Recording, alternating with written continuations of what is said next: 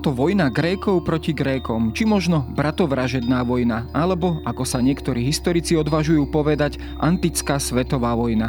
Nech už pomenujeme Peloponéské vojny z rokov štyristo tridsaťjeden až štyristo štyri pred našim letopočtom akokoľvek, isté je, že v jej dôsledku sa postupne zrútila grécka dominancia vo východnom Stredomorí a samotní Gréci zoslabli a aj schudobneli.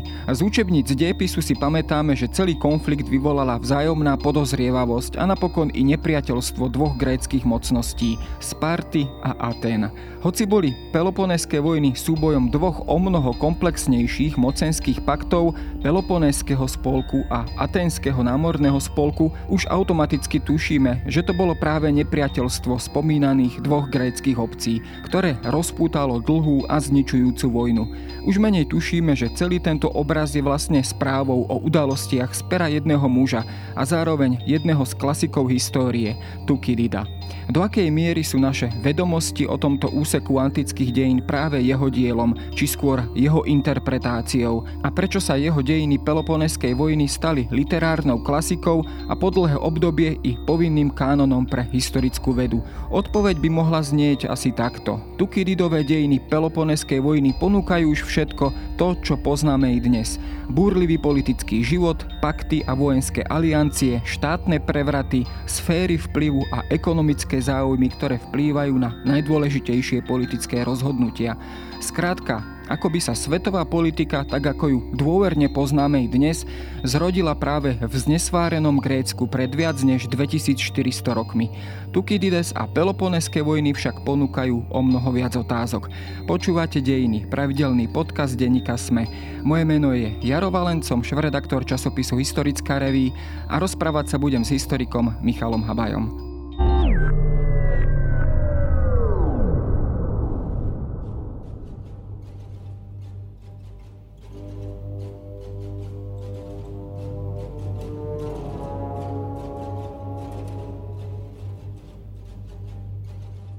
No, Sparta versus Atény, to je taká odveká klasická kapitola dejín a samozrejme antických dejín. Je to tak, ako som naznačil, že vlastne tento príbeh a tento spor vykreslil prvý Thukydides a v podstate aj on mu dal tie základné črty, tak ako ich poznáme dnes?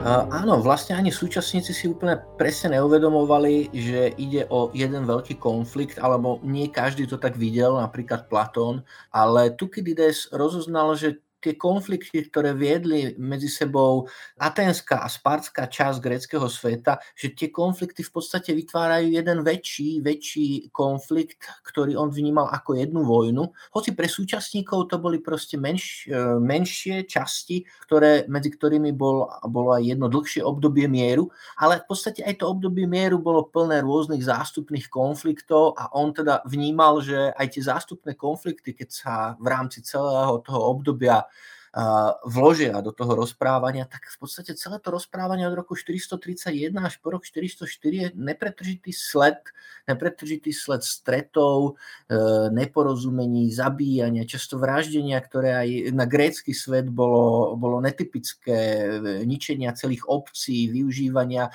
rôznych, rôznych z gréckeho pohľadu barbarských populácií, využívania Peržanov. V podstate Gréci zapájali do toho konfliktu široké okolie a zapojili sa vlastne do toho takmer celý grécky svet, ktorý bol vtedy obrovský, lebo Gréci sa rozprestierali po celom Stredomori a predstavovali snáď štyri percentá svetovej populácie, čiže to nebola populácia ako dnes na politickej mape, kde vidíme Grécko vymedzené tak pomerne ostro a ako malý štátik, tak v tom starovekom ponímaní boli Gréci skutočne veľkou, veľkou populáciou, boli týmisi neoficiálnymi Spojenými štátmi, hej.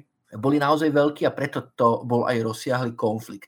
A Thukydides to popísal a jeho popis a vlastne celé jeho dejiny sú veľmi vzácne z toho pohľadu, že on sám ten konflikt zažil a bol jeho súčasťou. A on aj v tých jeho dejinách veľmi silne vystupuje v zmysle, že vnímame, že často sa stavia k jednotlivým etapám tej vojny a jednotlivým postavám na základe toho, ako on vnímal dobovú politiku. On bol vlastne aténsky politik, jeden z najbohatších Atenčanov a Grékov tej doby vôbec, človek s veľkými ambíciami, s neskutočným prehľadom, a keď prišiel o možnosť, lebo on bol vlastne v rámci tej vojny vyhostený z Atén, keď prišiel o možnosť sa jej zúčastňovať ako politika vojvodca, tak e, začal, o tej vojne, začal o tej vojne písať. Inými slovami, bol možno takým politickým a vojnovým reportérom tej doby a až následne by sme ho možno, možno mohli pomenovať ako historika, ktorý, pretože historici sa samozrejme vracajú k udalostiam, ktoré sa stali dávno pred nimi, kdežto Thukydides opisuje udalosti zo svojho vlastného života. Áno, Thukydides opisuje udalosti zo svojho vlastného života, ale on ich nepíše ani tak pre, pre súčasníkov, on nepíše pre tých ľudí, ktorí vystupujú v tých jeho dejinách, tí boli často mŕtvi. On píše tie dejiny zrejme už na konci, alebo dá, dá sa povedať dokonca po Peloponéskej vojne, a on skrze tie svoje dejiny dáva výpoveď nielen o tom, čo sa stalo, ale prečo sa to stalo. A hlavne pre budúce generácie, prečo taký konflikt môže nastať, ako človek v takom konflikte reaguje. To jeho dielo je vyslovene až psychologické, sociologické, preniká mnohými oblastiami, ktoré by sme dneska nazvali samostatnými vedami. Nie je to klasická historická práca, jemu nešlo o to povedať, čo sa stalo. On dokonca ani tie peloponéske dejiny nekončí na konci Peloponéskej vojny. Keď chceme sa dočítať koniec, záver, tie posledné roky Peloponéskej vojny, musíme si zobrať grécke dejiny od Xenofonta. Thukydides to ukončil v čase a v momente, kedy ešte nebolo jasné, že Atény prehrajú, ale z jeho rozprávania viac menej bolo evidentné, že k tomu smerujú. A on chce poukázať, prečo k tomu smerujú. V čom je tá politická scéna zložitá, v čom je tá atenská demokracia problematická, v čom politika predstavuje v Aténach zádrhelia, v dôsledku čoho sa teda Atény vlastne počas toho procesu menia, ako sa menia, a že vlastne tá ich premena a e, to vnútorné trenie, tie trenice, ktoré sú v politike Atén, vlastne vedú, vedú k svojej vlastnej porážke. Atény v podstate boli v tom konfliktu, v tom konflikte od počiatku, mali návrh a nemali, tú vojnu by v podstate nemali prehrať, a on si uvedomuje, že ju prehrali, lebo, e, lebo to vnútro, ten vnútorný politický systém Atén, ktorý bol teda v tom období aténskou, špecifickou aténskou demokraciou, nemôžeme si to predstaviť ako demokraciu dnes, to bol ešte osobitý, osobitý priestor, ktorý, kedy to bola priama demokracia v podstate občanov, ktorí boli často platení za každú činnosť v tom občianskom živote už, ktorú plnili, tak uh, bola, to, bola to osobitná spoločnosť a z jeho pohľadu často, často hnaná osobitými záujmami jednotlivých politických klík, ktoré sa snažili získať vlastné, vlastný prospech, vla, uh, nové prostriedky, novú pôdu, nové možnosti, ako ovplyvňovať tú aténsku politickú scénu. A tie individualistické záujmy tej aténskej demokracie vlastne spôsobili, že to mesto bolo rozorvané, často sa rozhodovali e, aténske snemy nekompetentne na základe mylných informácií, na základe rečníkov, ktorým nešlo o prospech Atén, ale im išlo o prospech ich vlastných e, politických klík, a to vohnalo z jeho pohľadu Atény tam, kde skončili. K tomu sa samozrejme aj ku konkrétnym príkladom dostaneme, ale e, keď si porovnáme Thukydida napríklad s Herodotom, prípadne s inými e, gréckymi historikmi, rozlišuje ho práve tento racionalistický prístup k udalostiam. Pri Herodotovi sme možno zvyknutí, že ako keby do tých udalostí zasahujú určité božstvá, alebo je tam mnoho vecí vysvetlených ako keby z určitého nadprirodzeného pohľadu alebo zásahu do akýchsi nadprirodzených síl, božských síl, povedzme. U Thukydida vidíme skôr taký ten racionálny prístup, že pátra po tej príčine tých udalostí. Dá sa povedať, že z tohto pohľadu jeden Thukydides možno takým zakladajúcim mužom nielen tej historickej, ale povedzme aj politickej, politologickej vedy. No to si, to si mnohí, mnohí v minulosti, autori si to mnohí v minulosti mysleli, ale práve Herodotos nie je v tomto prípade ten správny príklad, lebo Herodotos a Thukydides boli súčasníci. Herodotos bol podľa všetkého o čosi starší, ale diela obidvoch, aj Herodota, aj Thukydida, a sú to najvýznamnejšie a dá sa povedať geniálne, sú to geniálne napísané historické diela, obidve tieto diela vznikajú v rámci Peloponeskej vojny. A obidve tieto diela sú vlastne kritikou a analýzou doby. Oni, Herodotos píše síce o archaickom období a píše o perských vojnách, ale on to, ako, akým spôsobom to píše, vlastne píše pre súčasníkov, ktorí žili v období Peloponeskej vojny a ukazuje im, že nie sú mm, Atenčania nepriatelia Sparty a Spartania uh, nepriatelia Atenčanov. Skutočným nepriateľom je Perzia. Pokúša sa ukázať Grékom, že je dôležité, aby zostali spojení, aby medzi sebou nebojovali, že ten skutočný nepriateľ je niekde inde a nie sú to samotní Gréci a že vojna ako taká medzi Grékmi Grékom škodí. Herodotos je vyslovene v tom konflikte ten pacifista, ktorý sa snaží ukázať, že pre Grécko ako také nie je ten konflikt Peloponeskej vojny proste výhodný, je naopak zničujúci a ukazuje, prečo ten konflikt vznikol, kam sa Atény dostali, že Atény sa stali v podstate istým spôsobom tyranom v Grécku. Sparta na to reaguje, ale zároveň Herodotos pripomína aj Spartanom vo svojich dejinách, aby nespolupracovali s Peržanmi, čo nakoniec oni počas Peloponeskej vojny spolupracujú. Čiže Herodotos je tiež nesmierne analytický a jeho dielo, hoci sa to tak na prvý pohľad nezdá, je v podstate určené pre ľudí, ktorí v období tej Peloponeskej vojny žijú, hoci on sa nedožil jej konca, ale správne predpokladal. A dá sa to z jeho diela tak vyčítať, správne predpokladal. predpokladal, ak sa to, toho dokonca nedožil, je možné, že sa toho aj dožil, že Atény prehrajú. Herodotos a Thukydides sú teda podobní, ale Thukydides ukazuje ten konflikt z pohľadu toho, čo Aténam ublížilo, čo ublížilo tej aténskej demokracii. Thukydides vystupuje z pohľadu Atén, Herodotos z pohľadu všetkých Grékov.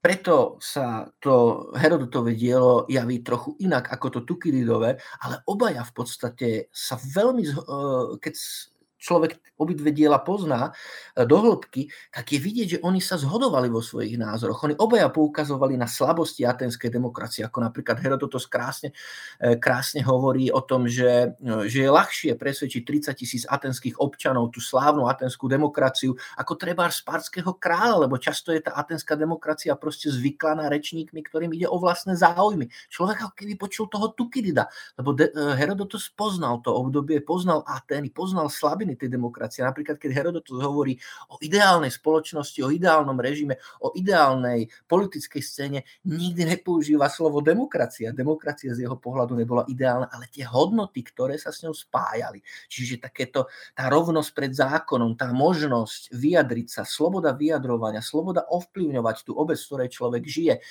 tá, tá vzájomnosť, to občianstvo, to je to, čo Herodotos vyzdvihuje a v tomto zmysle sa úplne zhoduje s Thukydidom, ktorý zase poukazuje na to, že, že práve táto vzájomnosť a to myslenie na obec sa vytratilo a to je to, čo Atény priviedlo na cestu, ktorá viedla nakoniec ich porážke.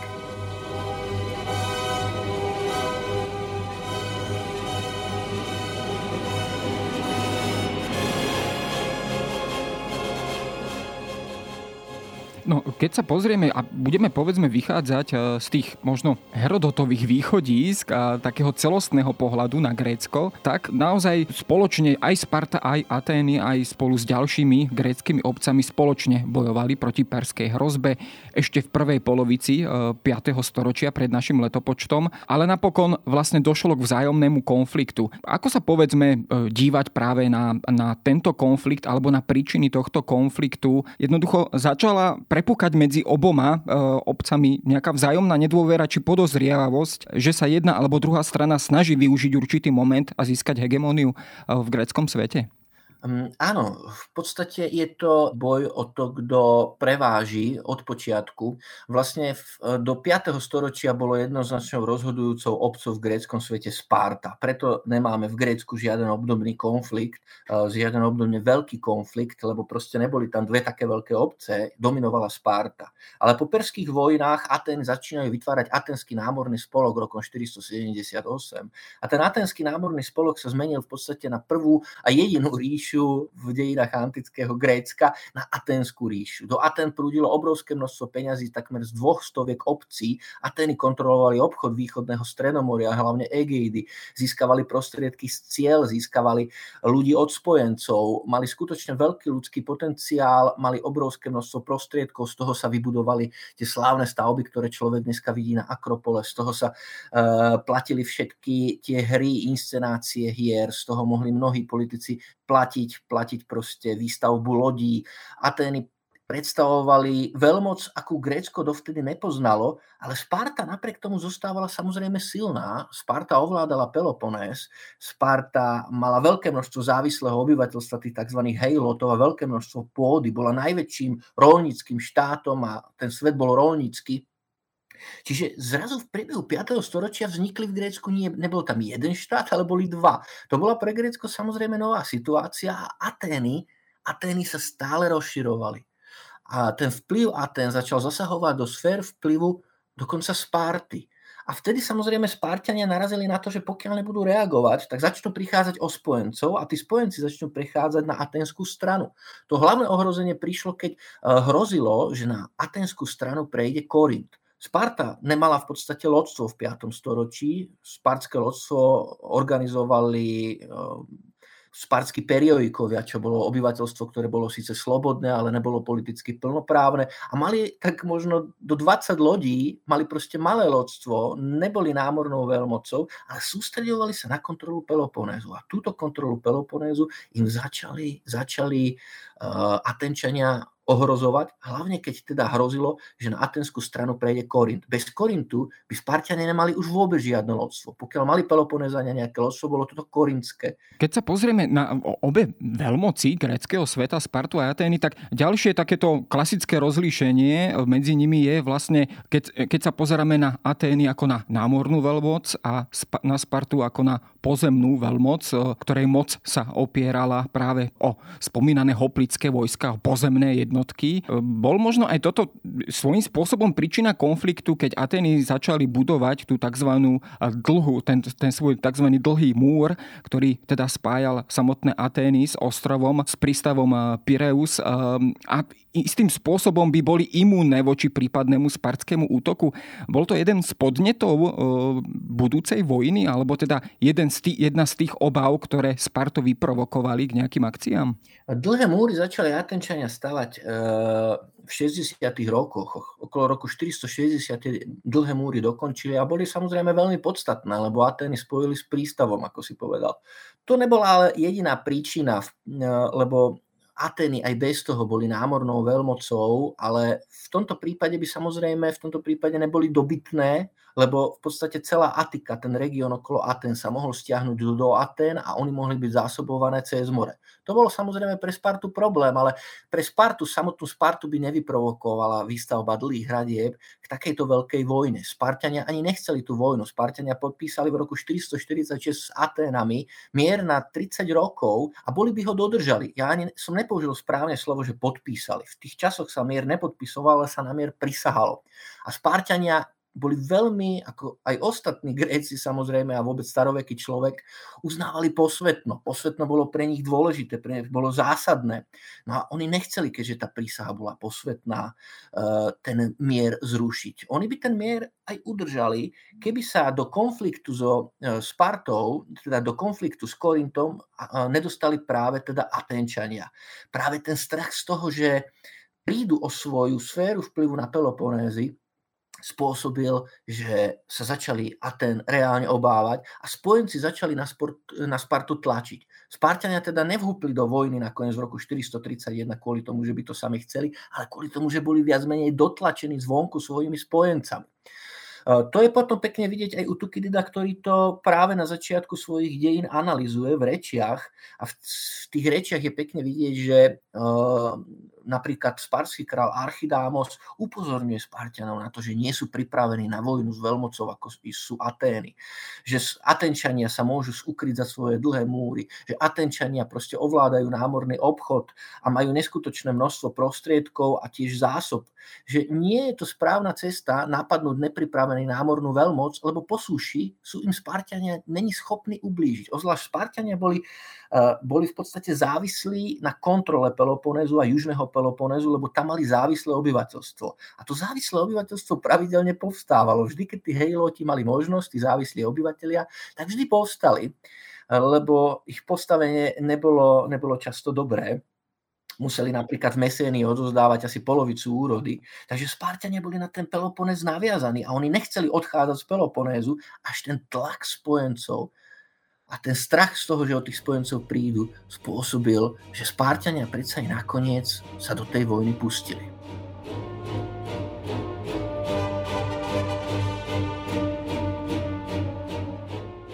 Keď sa pozrieme na samotný priebeh alebo podobu tej vojny, aj s tým poznatkom, teda, že vieme, že Atény boli predovšetkým námorná veľmoc, Sparta pozemná veľmoc.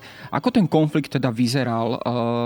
Môžeme si to predstaviť tak, že ako Atény, ako klasická námorná veľmoc robila určité výboje, útoky, predovšetkým po mori, na, na, niekde po okrajoch Peloponézskeho polostrovu, či v širšie gréckom svete, tak aby teda zlikvidovala jednak e, spartských spojencov a hrozila samotnú Spartu a naopak Sparta plienila samotnú Atiku a e, ďalšie teda spojenecké obce Atén. Skrátka, odohrávala sa tá vojna na mori aj na súši, ako keby v opačnom garde? Áno, v podstate Sparta vojnu vyhlásila a Sparta s ňou aj začala. A od začiatku v podstate narážala na tie mantinely, ktoré, ktoré boli dané práve tým, že to bola obec, ktorá dominovala vďaka svojej pozemnej prevahe.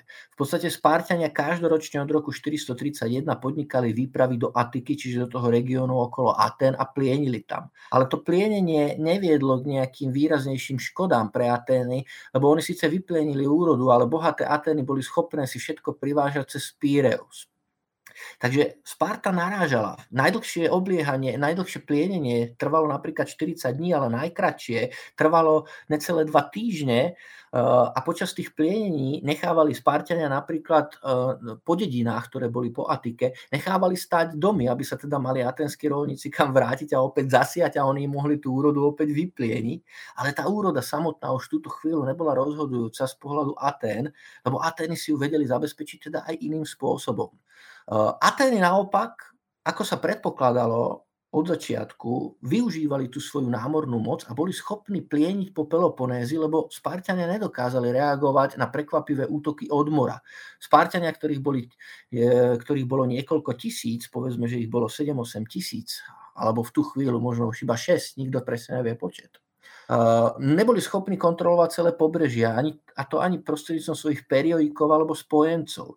Takže Atenčania sa vyloďovali na rôznych miestach, čo nakoniec napríklad v roku štyristodvadsaťpäť viedlo k tomu, že takmer zvíťazili vo vojne, keď v roku štyristodvadsaťpäť sa nečakane zachytili na západnom Peloponézi, na pobreží, ktorý vlastne patril do sféry priamo do sféry spartského vplyvu pri ostrove Sfaktéria. To miesto sa volalo Pylos, tam sa Atenčania zachytili a síce Spartania prišli k tomu Pylu a začali ho obliehať od mora aj z pevniny, neboli schopní to aténske vojsko, ktoré sa tam uchyti, uchytilo, vytlačiť.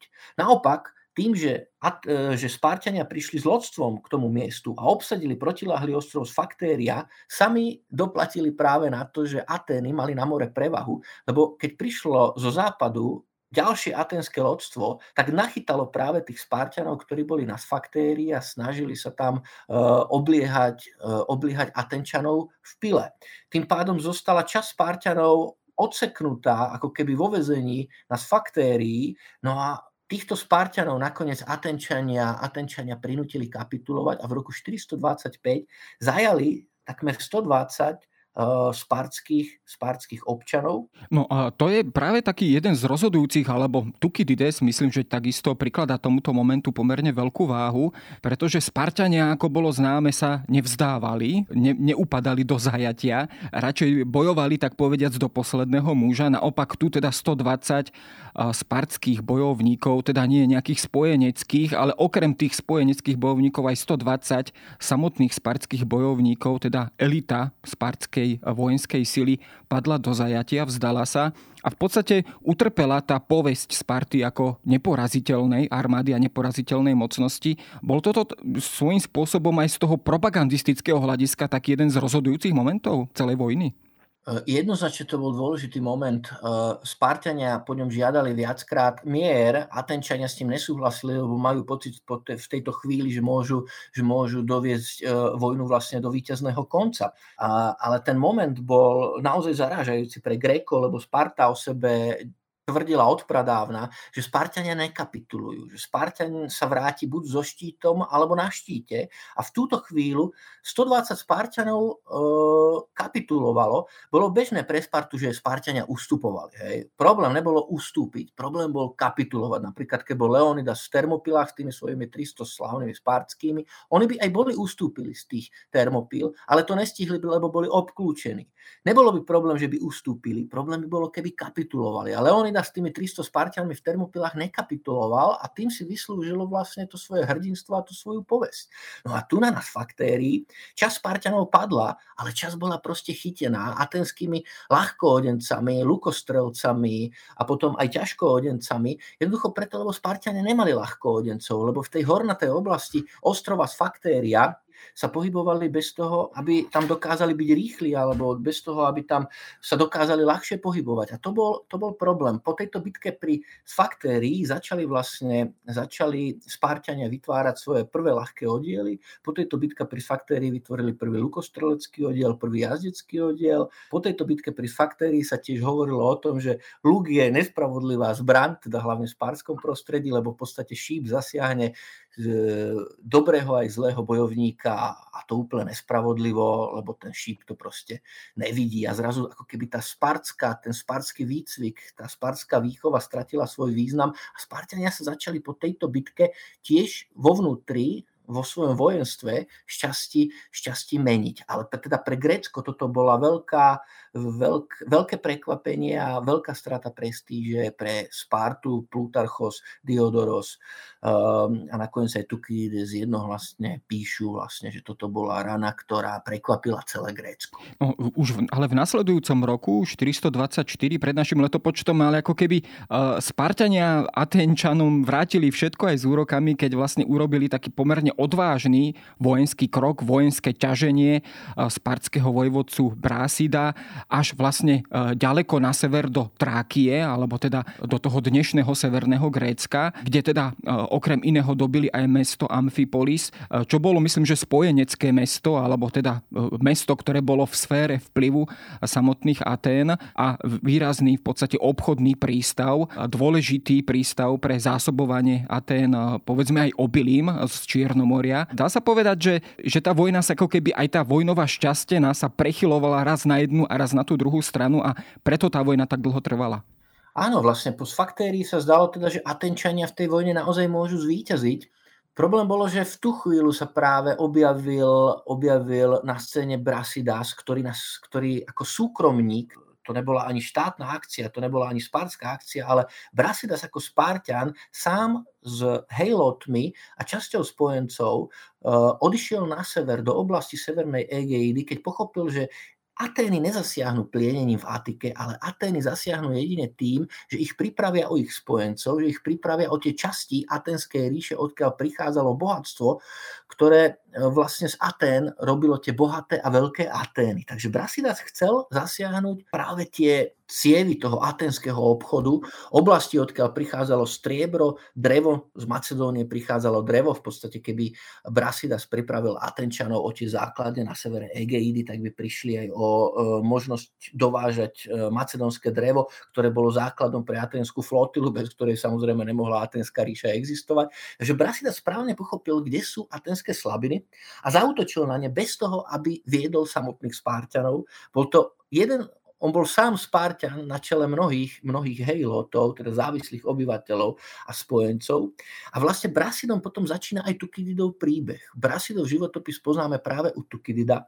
A Brasida, keď zasiahol na severe a začal obliehať trebárs Amfipolis, tak Amfipolčania zavolali na pomoc práve Atenčanov a Atenčania poslali do Amfipole stratéga Tukidida, tohto neskoršieho historika Peloponéskej vojny. A tu sa niekde začína aj taká tá, taká tá horkosť, ktorú vlastne Tukidides neskôr pociťuje vo svojich dejinách a ako opisuje ten aténsky príbeh, lebo Tukidides prišiel k Amfipoli, ale nestihol, to, nestihol prísť dostatočne rýchlo a prišiel vlastne deň potom, čo Amfipolis spadla a stala sa súčasťou teda toho Brasidovho rozširovania na sever.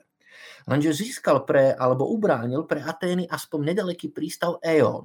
To ale samozrejme nebola Tukididova chyba, že Amfipolis neubránil, jednoducho tam nedokázal rýchlejšie prísť s tým lodstvom. Prišiel tam s desiatimi lodmi a jednoducho to nestihol. Napriek tomu, že ale tam nestihol prísť objektívnych dôvodov, napriek tomu, že ubránil pre Atény dôležitý prístav Eion na Tráckom pobreží, tak napriek tomu ho Atenčania vyhostili, v čom bolo vidieť, že, že v Aténach nie je ani tak dôležité, nie sú dôležité reálne zásluhy, nie je dôležitá objektívna situácia, nie je dôležité, nie sú dôležité reálne fakty, ale že Atény sú a vôbec ich demokracia je v područí, v područí rečníkov a práve rečníci sa pričinili o to, že bol Tukidides vyhnaný a z jeho pohľadu bez pochyby nespravodlivo a z toho potom vyplýva aj ten jeho opis aténskej demokracie a z toho tiež ale vyplýva jeho poňatie Brasida. Lebo Brasidas je u Tukidida vykreslený ako najväčší, najvýznamnejší, najgeniálnejší veliteľ v podstate celej Peloponeskej vojny.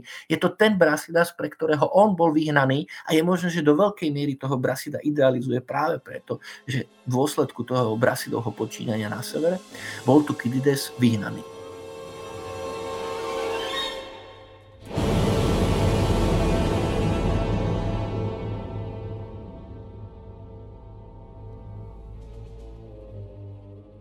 Jednou z takých rozhodujúcich alebo takou najrozhodujúcejšou e, fázou tohto obdobia konfliktu to bola vlastne, to bol rok štyristodvadsaťdva, myslím, že v bitke pri Amfipole sa potom Spartania stretli s Atenčanmi, ktorých viedol Kleon. E, to bol opäť v tom e, atenskom politickom živote pomerne zaujímavá postava. E, myslím, že on bol práve jeden z takýchto talentovaných e, e, politických vodcov, ktorý často vyzýval k vojne a práve v tejto bitke v V podstate jeden i druhý, vojvodca Kleon i Brasidas, vlastne zomierajú. Dá sa povedať, že tá vojna v tomto období došla do určitého politického a vojenského patu a inými slovami to viedlo k takému prvému medzidobnému mieru alebo dočasnému mieru. Áno, zase sme ale trochu ponechaní na to, ako nám veci predstavuje Tukidides. Tukidides evidentne nemal Kleona rád. Áno, ako ospevoval Brasida na spartskej strane, tak v aténskej politike Kleona nemal rád. A je to práve Kleon, ktorého predstavuje ako toho hlavného demagóga, ktorý Atény prinútil, alebo Atenčanov presvedčil, aby v roku štyristodvadsaťpäť neprijali spartské návrhy mieru Popila. Kleon bol potom v Aténach najväčším podporovateľom pokračovania vojny, rovnako ako Brasidas na spartskej strane. Zároveň ale obaja mali v Aténach mnohých nepriateľov. Napríklad Brasidas musel len ťažko si vydobíjať to, aby mu Spartania poslali nejaké zásoby alebo aspoň poradný spartský orgán. Proste v Sparte boli mnohí proti vojne, v Sparte mnohí čakali na to, kedy začne mier a tých stodvadsať aristokratických významných mladíkov, ktorí boli v atenskom zajatí, sa vráti do svojich rodín. Proste aj na spartskej strane bola voči Brasidovi veľká opozícia a aj na aténskej voči Kleonovi. Mnohí chceli proste mier a mnohí, hlavne veľkí, majitelia veľkých statkov na attickom vidieku proste očakávali, kedy sa budú môcť vrátiť a kedy sa skončia aténske plienenia, teda spartské plienenia v Atike. Takže na obidvoch stranách boli nepriatelia vojny, no a dvaja najväčší, dá sa povedať, vojnoví štváči, Kleon a Brasidas sa naozaj v roku štyristodvadsaťdva stretli potom v bitke pri Amfipole, kedy Kleon sa pokúsil nejakým spôsobom Spartanov a teda Brasida vytlačiť z týchto oblastí, aby zabezpečil aténskej ríši opäť neviazaný a ničím neprerušovaný aténsky obchod. No ale Kleon v podstate prišiel síce k Amfipoli s elitnými oddielmi, ale narazil práve istým spôsobom na môžeme to tak povedať, Brasidovú výnimočnosť. Brasidas musel byť naozaj v skutku pozoruhodný vojenský stratég, lebo napriek tomu, že v podstate mal pri, v bitke pri Amfipoli k ruke iba spojencov a rôznych prepustených otrokov, hejlotov prepustených, tak dokázal v podstate v tej bitke, dá sa povedať, si to ustáť, ak nie priamo zvíťaziť. Brasidas zostal počas, počas bitky, na začiatku bitky, v podstate uschovaný v Amfipole a Atenčania prišli k Amfipoli bez toho, že by očakávali, že tam Brasidas je, on tam bol v podstate skrytý aj s vojskom a neočakávali ani, že príde k bitke. Kleon prišiel k Amfipoli s tým, že chcel mesto dotlačiť k tomu, aby sa mu vzdal. To sa ale nestalo. No a nečakane sa jeho ľudia dozvedeli, že v podstate v meste je Brasidas aj s mužmi a tiež jeho špehovia zistili, že Brasidas obetuje, ako keby bolo pred bitkou. No a vtedy Kleon pochopil, že vlastne Brasidas na neho pri Amfipoli nachystali s tým spôsobom pascu. Brasidas zaútočil napriek tomu, že mal slabšie oddiely ako Kleon a v akejsi klinovej formácii priamo na stred Kleonovho vojska. Kleon padol a v podstate celé to vojsko aténske sa rozpadlo a v podstate by to skončilo aj s spartským víťazstvom, ak by nebol sám Brasidas zranený a Brasidas v tej bitke zomrel a práve smrť na jednej strane Kleona, na druhej strane Brasida otvorila cestu ku konečnému zmieru pre tú chvíľu, ku naozaj efektívnym vyjednávaniam, ktoré potom viedli uh, k tzv. Nikiovomu mieru podľa Atenčana Níkia. No, to bol jeden z teda ďalších politikov aténskych, ktorý, povedzme, by sme ho priradili práve na tú stranu umiernených, alebo teda tých ľudí, ktorí chceli vyjednávať a hľadali skôr mier ako vojnu. Ale opäť tu vystupuje zase ďalšia postava, aténsky politik Alkibiades, ktorý zase usiloval o obnovenie konfliktu so Spartou a v podstate on bol aj strojcom tej slávnej alebo smutne preslávenej, neúspešnej aténskej výpravy až na vzdialenú Sicíliu. Vieme to tak interpretovať, že naozaj aj v tom, tom politickom, turbulentnom politickom živote Atén v podstate dominovala buď jedna alebo druhá strana, teda strana, povedal by som, toho vojnového populizmu a, a strana povedzme umiernených, ktorí hľadali akýsi zmier a podľa toho aj sa odvíjala celá táto vojna, Peloponéská vojna. Istým spôsobom áno, vlastne po smrti Kleona a Brasida v roku štyristodvadsaťjeden bol uzatvorený teda ten spomínaný Níkiov mier. Níkias bol jednoznačne uh, jednou z najdôležitejších politických postav v Aténach a bol to veľký zástanca toho, aby bol mier uh, prijatý, patril medzi hlavných vyjednávačov, ľudí, ktorí na ten mier prisahali a často v literatúre býva teda ten mier podľa neho označovaný. Uh, na druhú stranu ale uh, v Aténach bola aj silná strana, ktorá chcela, ktorá chcela ďalšie rozširovanie Atén. Atény mali veľký problém, veľký problém s obilím, ale samozrejme aj aténsky obchod vyžadoval, aby hľadali nové zdroje nerastných surovín, aby vyhľadávali nové zdroje kovov. No a e- Z tohto pohľadu boli pre Atény dôležité okolité ostrovy, Čiernomorie, Egypt. To sú oblasti, odkiaľ prichádzalo napríklad, napríklad obilie. No a ďalšou takou možnou obilnicou bola na západe Sicília.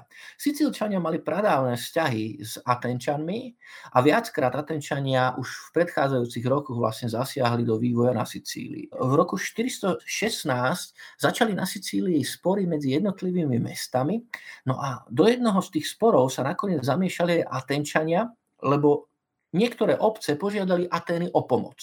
V Aténach to vyvolalo samozrejme veľkú odozvu, lebo keby sa Atény zamiešali do tých sicílskych sporov, tak mali šancu vlastne tú Sicíliu nejakým spôsobom a niektoré dôležité obce získať pod svoj vplyv a získať teda odtiaľ ten dôležitý zdroj obilia. To bolo samozrejme pre Atény vzácne, lebo Atény ležia na tej suchej časti Grécka, kde je málo zrážok, padá tam tristo až štyristo milimetrov zrážok ročne. Najlepšie sa tam darí jačmeniu, preto vlastne aj tradičný aténsky chleb bol jačmenný a zrazu takto by mohli získať obrovskú obilnicu, odkiaľ mohli prichádzať pravidelné, pravidelné dodávky, dodávky obilia. Čiže tá Sicília bola pre Atény nesmierne zaujímavá. No a Alkibiades bola jedna z takých pozorhodných postavičiek, v podstate býva považovaný za takého najväčšieho playboya piateho storočia v gréckej literatúre. Zároveň to bol veľmi ambiciózny politik, žiak Sokrata, človek, ktorý patril medzi tie najznámejšie postavy vôbec aténskeho spoločenského života, nesmierne, nesmierne bohatý muž a podľa všetkého aj veľmi talentovaný, veľmi talentovaný vojvodca, aspoň tak, ako ho potom prezentujú antické pramene. No a Alkibiades chcel samozrejme, aby sa Atény do tohto konfliktu na Sicílii zapojili, aby opäť rozšírili svoju ríšu, no a aby tým spôsobom získali aj konečne ten v podstate až neobmedzený zdroj, až neobmedzený zdroj obilia a zároveň napojenie na kovy trebár z, z Itálie. Tá vojna ale nakoniec bola problematická v tom, že Atény vyslali na, vyslali na Sicíliu troch veliteľov na čele obrovského vojska. Už len prvé vojsko, ktoré odchádzalo na Sicíliu, malo sto lodí a na jednej lodi bolo asi dvesto mužov, takže na Sicíliu odišlo hneď od počiatku snáď tretina aténskeho lodstva a snáď tretina aténskeho občianstva. Atenčania tam prišli ale pod velením práve Nikia, ktorý nebol za vedenie vojny, pod vedením Alkibiada a Lamacha. Problém ale bolo, že ten hlavný stratég, ktorý chcel vojnu a ktorý chcel veľmi rýchlo tú vojnu na Sicílii zakončiť, Alkibiades, sa pred odchodom zaplietol do takej pomerne nešťastnej situácie. Aténski mladíci a vôbec Atenčania pravidelne usporadúvali hostiny. Na tých hostinách sa často až neobmedzenia nemierne pilo a často tie mladíci, ktorí keď skončili pitky, tak odchádzali v hlúčikoch, odchádzali v hlúčikoch z hostín a prechádzali cez mesto a robili neraz proste, sa dopúšťali vandalizmu, spievali, byli rôznych ľudí, ktorých stretli cestou. Jeden aténsky rečník spomína, že si treba dávať pozor, keď títo mladíci idú po meste, lebo vás môžu napadnúť. No a do jedného z takýchto, z takýchto sprievodov sa zaprietol aj Alkibiades a v rámci toho sprievodu mali byť, mali byť poprevracané tzv. Hermovky, čo boli sošky boha Herma, alebo sošky, ktoré mali prezentovať boha Herma. Boli to také veľmi jednoduché stĺpiky s hlavou, ktorá prezentovala Herma, so stýčeným, so stýčeným penisom. No a tieto stávali pred domami, pred chrámami, po aténskych uliciach. Boli skoro všade a boli poprevracané. No a samozrejme začal súdny spor s tými, ktorí mali byť za to zodpovední. A Alkibiadovi nepriatelia do toho namočili aj samotného Alkibiada. Ťažko povedať, či sa on toho osobne zúčastnil, ale v každom prípade bol za to súdený a nakoniec bol odvolaný do Atén. No a bolo jasné, že nepriatelia sa pričinia o to, že bude aj odsúdený. Takže on nakoniec utiekol do Sparty, čo bola vlastne z pohľadu tej vojny epochálna záležitosť. Ale dôležité je, že na Sicílii zostalo velenie nakoniec pod rukou Nikia, ktorý vojnu vôbec nechcel, ktorý bol pacifista, ktorý uviedol veľmi, dá sa povedať, liknavo, veľmi nepresvedčivo, nerozhodne a nakoniec taká i na Sicílii výprava Atenčanov skončila, bola drtivo porazená. Prišli tam asi o dvesto lodí, prišli tam o veľkú časť občianstva a v túto chvíľu sa samozrejme do vojny zapojila veľmi aktívne aj Sparta, lebo to bola šanca, kedy bude možné Atény naozaj efektívne zasiahnuť.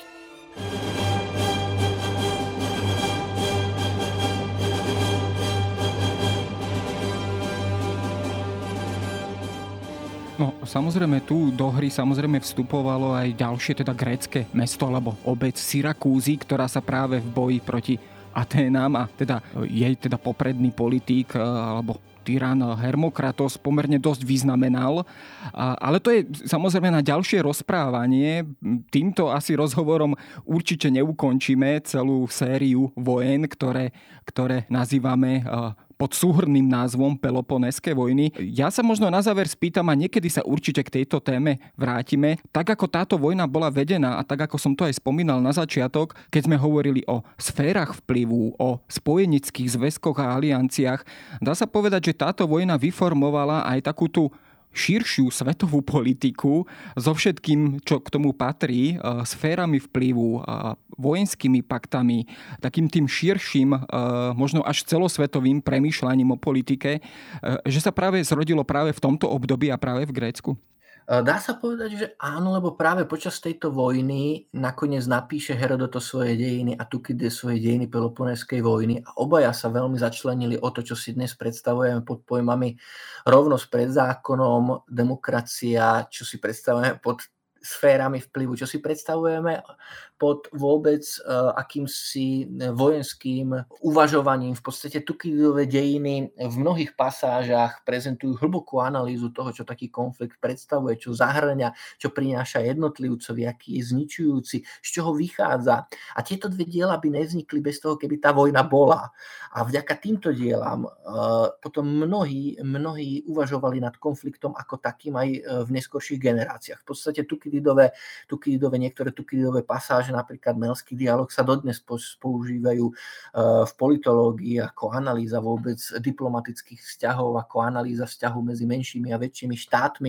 Zároveň áno, aj ten konflikt samotný, keď obídeme, obídeme proste tieto dve diela, ktoré, cez ktorého vidíme, tak ten konflikt samotný bol konfliktom dvoch sfér vplyvu, ktoré boli úplne rozdielne. Ten aténsky svet bol svet, ktorý sa rozvíjal smerom k ekonomike, k obchodu, ktorý bol svetom obchodníkov, ktorý bol svetom, ktorý staval na iných základoch ako ten spartský, a zatiaľ čo ten aténsky nesmierne bohatol, ten spartský zostával pomerne veľmi chudobný. Nakoniec aj Sparta mohla v Peloponéskej vojne nakoniec víťaziť iba vďaka tomu, že sa spojila s Perziou, ktorá mala práve ten obrovský zdroj financií a mohla platiť, mohla platiť neskoršie Peloponéske lodstvo. Bez Perzie by Sparta vojnu nikdy nevyhrala. Čiže to, toto formovanie celkov a potom ten ich obraz práve v dielach týchto dvoch naozaj geniálnych autorov je čosi, čo nám táto vojna zanechala. No a e, tie diela sú ale zároveň veľmi zložité, je treba im veľmi podrobne rozumieť a nie sú jednoduché často na čítanie a často sú tam zanechané veci a myšlienky medzi riadkami, ktoré chápali súčasníci, ale už ich nechápeme my dnes. Ale je to konflikt, ktorý je v nich podaný veľmi moderne a v podstate to uvažovanie o vojne, ktoré je u Tukidida, sa dá použiť pri uvažovaní o vojne v ktoromkoľvek inom období, vrátane, vrátane dneška. V podstate Melský dialog krásne vyjadruje tým svojim poňatím toho, prečo veľká mocnosť napadá menší štát, akým spôsobom sa k tomu stavia, čo ju k tomu núti, tie ľudské impulzy, propaganda, ktorá sa v rámci takéhoto konfliktu formuje. To všetko ten Tukidides tak zaznamenal, že mal pravdu, keď písal, že nepíše iba pre súčasníkov, ale píše pre všetky budúce generácie, lebo človek vďaka dejinám nevidí to, ako sa veci odohrali, ale rozumie tomu, v akom svete sám žije. Naozaj títo dvaja dokázali zachytiť človeka, dokázali zachytiť spoločnosť, dokázali zachytiť aj vojnu. A toto je asi veľké dedičstvo tej samotnej Peloponéskej vojny, ktoré máme.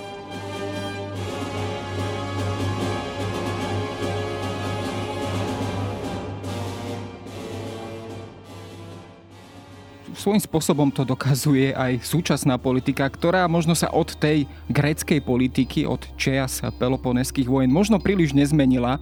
Naozaj, keď si čítame Tukididové alebo Herodotové riadky, tak naozaj žijeme stále v rovnakom svete, rovnakej politiky, sfér vplyvu, záujmov a takisto aj vnútropolitických premien a režimov. O tom sa možno porozprávame opäť niekedy na budúce s historikom Michalom Habajom. Vďaka za dnešný rozhovor.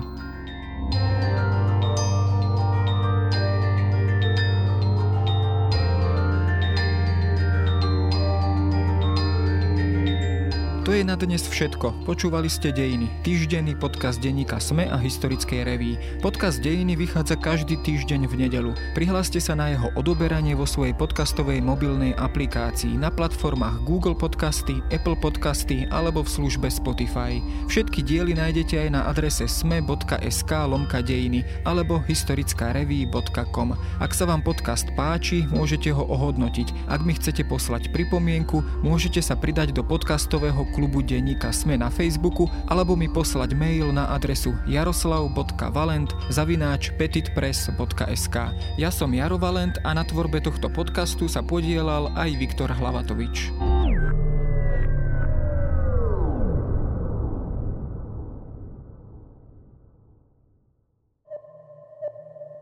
Som Eva Frantová a v denníku SME pre vás každý týždeň pripravujem ekonomický podcast Index, v ktorom sa spoločne s mojimi hostiami a hostkami venujem témam z oblasti makroekonomiky, investovania, biznisu a energetiky. Bližšie rozoberám aj dekarbonizáciu Európskej únie, ktorá do veľkej miery udáva smer súčasných aj budúcich investícií. Podcast Index, ktorý vás prevedie tým najdôležitejším zo sveta ekonomiky, nájdete každý štvrtok vo svojich podcastových aplikáciách, ale aj na webe denníka SME.